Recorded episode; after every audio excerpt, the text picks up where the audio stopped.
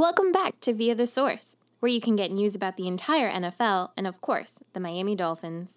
Fins up, here's Steven, your host. What's up, guys? Today's date is September 19th. I'm Steven Masso. As always, you're listening to Via the Source. Now, in today's episode, we have one of the more exciting recaps that we're going to have probably all season, maybe even longer than that. The Dolphins defeated the Baltimore Ravens by a score of 42 to 38. And if you're on Twitter, you're already well aware of how significant of a game this was. This is one of them. I've seen polls. I think Dolphins Talk had a poll over there where fans were saying that they cherish this victory that we just saw against the Ravens more than they do like games like the Miracle in Miami. That's how significant of a game it was. It was unexpected, it was unprecedented, and it was unreal. The Dolphins' week two victory right here against the Ravens was a historic victory, and we're going to go into that in several ways. This was a game that could very well signal the beginning of a new era of Dolphin football, a style of gameplay that we haven't seen from this team very literally since Dan Marino was the quarterback of Miami. The Dolphins, for years, have been completely devoid of offense. When things would get out of control on the defensive side of the ball or the team was behind, they simply just never had the offense to fight back into games. The Dolphins were down by 21 points in this game. Baltimore was in complete control. It was something the Dolphin fans have seen now for decades. It's hard for me to fault any fan for believing that this game was going to end in that typical blowout fashion that we've been accustomed to. But the Dolphins in this game, their offense came alive in a way that we haven't seen in years. Dolphins quarterback Tua Tagovailoa had what likely is going to be one of the top performances of his career up until this point. Definitely the top performance of his career. A potential, I would say, career defining moment battling back in the second half of this game to put the world on notice that he should be in that same conversation as guys like Justin Herbert, Joe Burrow, and some of the other young quarterbacks that we've seen throughout the league. So, Tua in this game, he would finish with a career high get ready for this. A career high 469 yards passing, six touchdowns, and two interceptions. The last time a quarterback had six touchdowns in a single game was Patrick Mahomes all the way back in 2018 against the Los Angeles Rams. So, Tua for right now, currently first in the NFL in passing yards, and that is by far. Uh, he has 739. He is tied for first in passing touchdowns, and he's third in the NFL in pass yards per attempt. Not only that, he is first in the NFL in passes of over 40 yards, and he's fourth in the NFL of passes of 20 plus. Tua in the fourth quarter alone in this game, 199 yards in four touchdowns. There are guys across the league that didn't even record that throughout the entire game. He had that just in the fourth quarter alone. The two leading receivers right now in the entire NFL are supported by Tua Tagovailoa. It's Tyreek Hill and Jaylen Waddle with 284 and 240. So there were all those question marks. Would Tua be able to even support you know, all the weapons that the Dolphins were providing with him. Well, this game, if it wasn't a clear indicator enough, it seems like that isn't something necessarily to worry about. So, as we look at the whole scope of this game, the Dolphins started out this game just about as rough and as bad as a game as you could imagine. Devin Duvernay, uh, the receiver for the Ravens, who started off red hot back in week one, he returned a kick return for a touchdown on the opening play of the game. And after that, just almost immediately, it became the Lamar Jackson show. Uh, he later found Rashod Bateman for a 75 yard touchdown, and then he followed that up with another touchdown pass to tight end Mark Andrews. Uh, the Dolphins desperately needed some points as they were heading into the half, and Tua threw an ill advised pass, a deep pass to Waddle. There was two defenders in the area. It was intercepted. That was to a second interception. Both of them came at the hands of Marcus Williams. The Ravens, on the other hand, made that interception and then, like butter, their offense diced through this Dolphins defense for yet another TD right before the half. So the Ravens offense was flowing. The Dolphins defense had no answer, and they entered the half down by a score of 28 to 7. Now, the Dolphins came out in the second half and quickly reclaimed some of that momentum. Tight end Mike Gesicki, as you remember, one catch last week in week one, only one yard. He made this spectacular grab Tua threw it high in an area where only Mike Gesicki could make the catch. He used that massive frame, that athleticism to go up, make a tremendous grab, something that I think will go down as one of the top catches of the year and added some much needed fire to this team.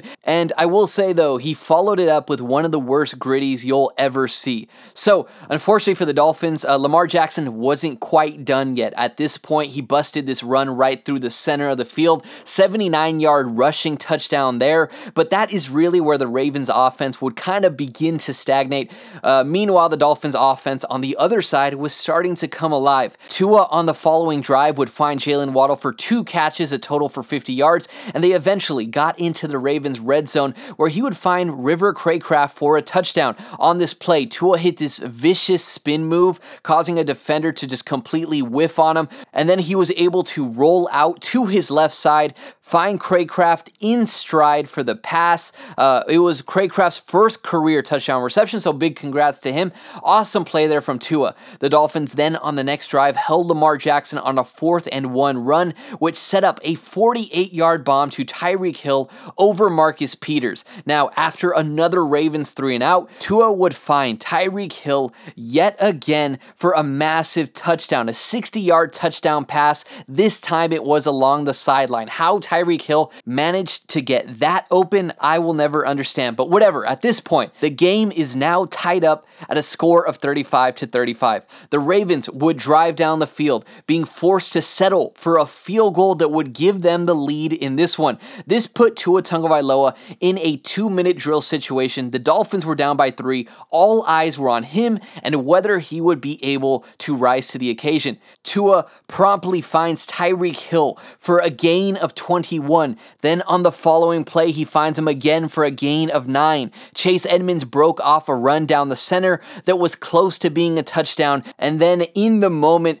that we were all waiting for, Tua found Jaylen Waddle on a contested catch in the end zone that gave the Dolphins the lead with 14 seconds and setting up a Dolphins victory. Now, before we talk about the Dolphins, first things first here, major credit goes to Lamar Jackson, who put on an absolute show. The guy was a cheat code. He finished his game 21 for 29, 318 yards passing, four total touchdowns, and 119 rushing yards. How a quarterback can put up these kind of stats and not win a game is mind blowing, and it really shows how well the Dolphins fared in what became a shootout. Now, when it comes to Tua Tagovailoa, the guy was absolutely spectacular. It's impossible to look at this performance and look at that just immaculate stat line and say that he played anything less than incredible in this game. He did start the game off rough. He missed on a few throws. His first interception, he tried to force the ball to Tyreek Hill. He had two defenders all over him. The guy, uh, the pass had nowhere near enough speed.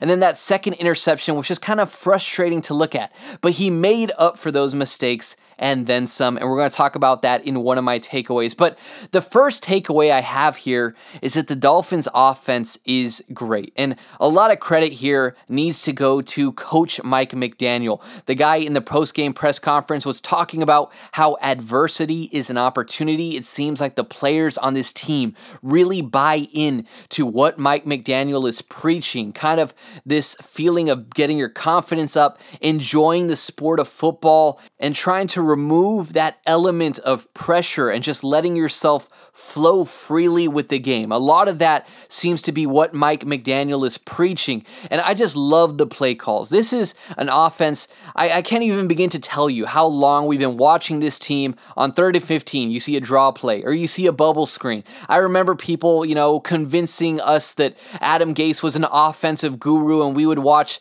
this mind numbingly boring offense. And then with Brian Flores, I'll give him credit on the defensive side of the ball. The defense did look great, but I would take this, even if the Dolphins lost this game, give me a shootout like this every single time. How exhilarating was it to watch these big plays over and over again? This looks like the teams that we see across the NFL. This was actually an exciting game to watch. I love this. Even little plays uh, like Mike McDaniel's call, there was a play where the Ravens motioned uh, Andrews over the tight end underneath, right behind center, and he took a direct snap on a fourth and one.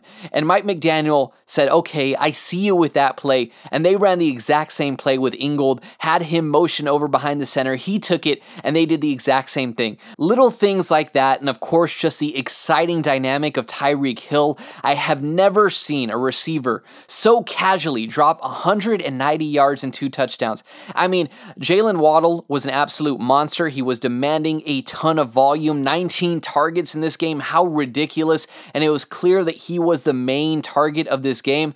But then to have Tyreek Hill casually just go out there and put the sneakiest 190 yards you'll ever see.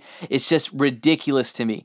My next takeaway here is that the defense for the Dolphins, I have to say, was abysmal in that first half. They were getting absolutely torched. It may make for some exciting games like this if the Dolphins is uh, offense is forced to kind of take on the brunt of the work, but it's never a good sign when a team that I don't think has necessarily the most dominant weapons at the receiver position when you're getting beat by Rashod Bateman when you're getting beat by uh, Devin Duvernay. You have to do better. I'm hoping there are better games in the future for the Miami Dolphins defense, but this one was a rough one. The next takeaway here was, you know, it may not have been a lot, but was that a running game that we saw out there? Was that a glimmer of a running game? I like that. The Dolphins finished this game only 86 yards on the ground, but Raheem Mostert didn't look bad, 4.6 yards per carry. I really like that he was getting the bulk of the carries. And then Chase Edmonds out there, five carries for 33 yards, including that big one for 28 at the end of the game.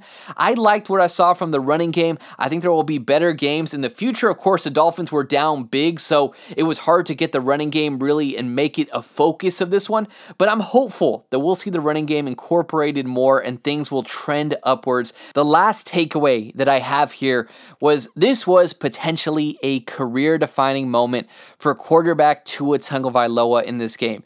This is one that is going to silence everybody. There are no Dolphin fans. I haven't seen Dolphin fans this united about something since maybe the Tyreek Hill trade or the fact when they drafted Tua originally. Everybody seems united over Tua's success. Even some of the people who were doubting him on a level that was just very extreme have now changed their tune, and I'm completely fine with that. I know throughout the course of even this game, I was kind of saying that you know, there was areas that Tua's accuracy did not look good, especially in that first half. But what he was able to do in that second half, in that fourth quarter specifically, what he was able to do, command this team. That was one of those looming questions with Tua. Can he pull a team back into a game? Can he hang in there if it turns into a shootout? And I don't think there's any more of a clear indicator that he can do that than how he performed in this game. I even had some question marks about his arm strength, about other things like that. But after this performance, performance. He's done enough that he is silenced just about every critic that was left after this one. So hopefully he can keep things going. But as of right now, the Dolphins are 2 0. Their offense looks absolutely fire, and Tua Tagovailoa seems to be doing a great job at commanding this team. Guys, I would love to know what you guys think. As always, you can follow me on Twitter. That is at Shady Steven and at Via the Source. Would love to hear any responses from you guys. But that is how I'm going to wrap it up. Until next time, I'm Steven Masso, and this was Via the Source.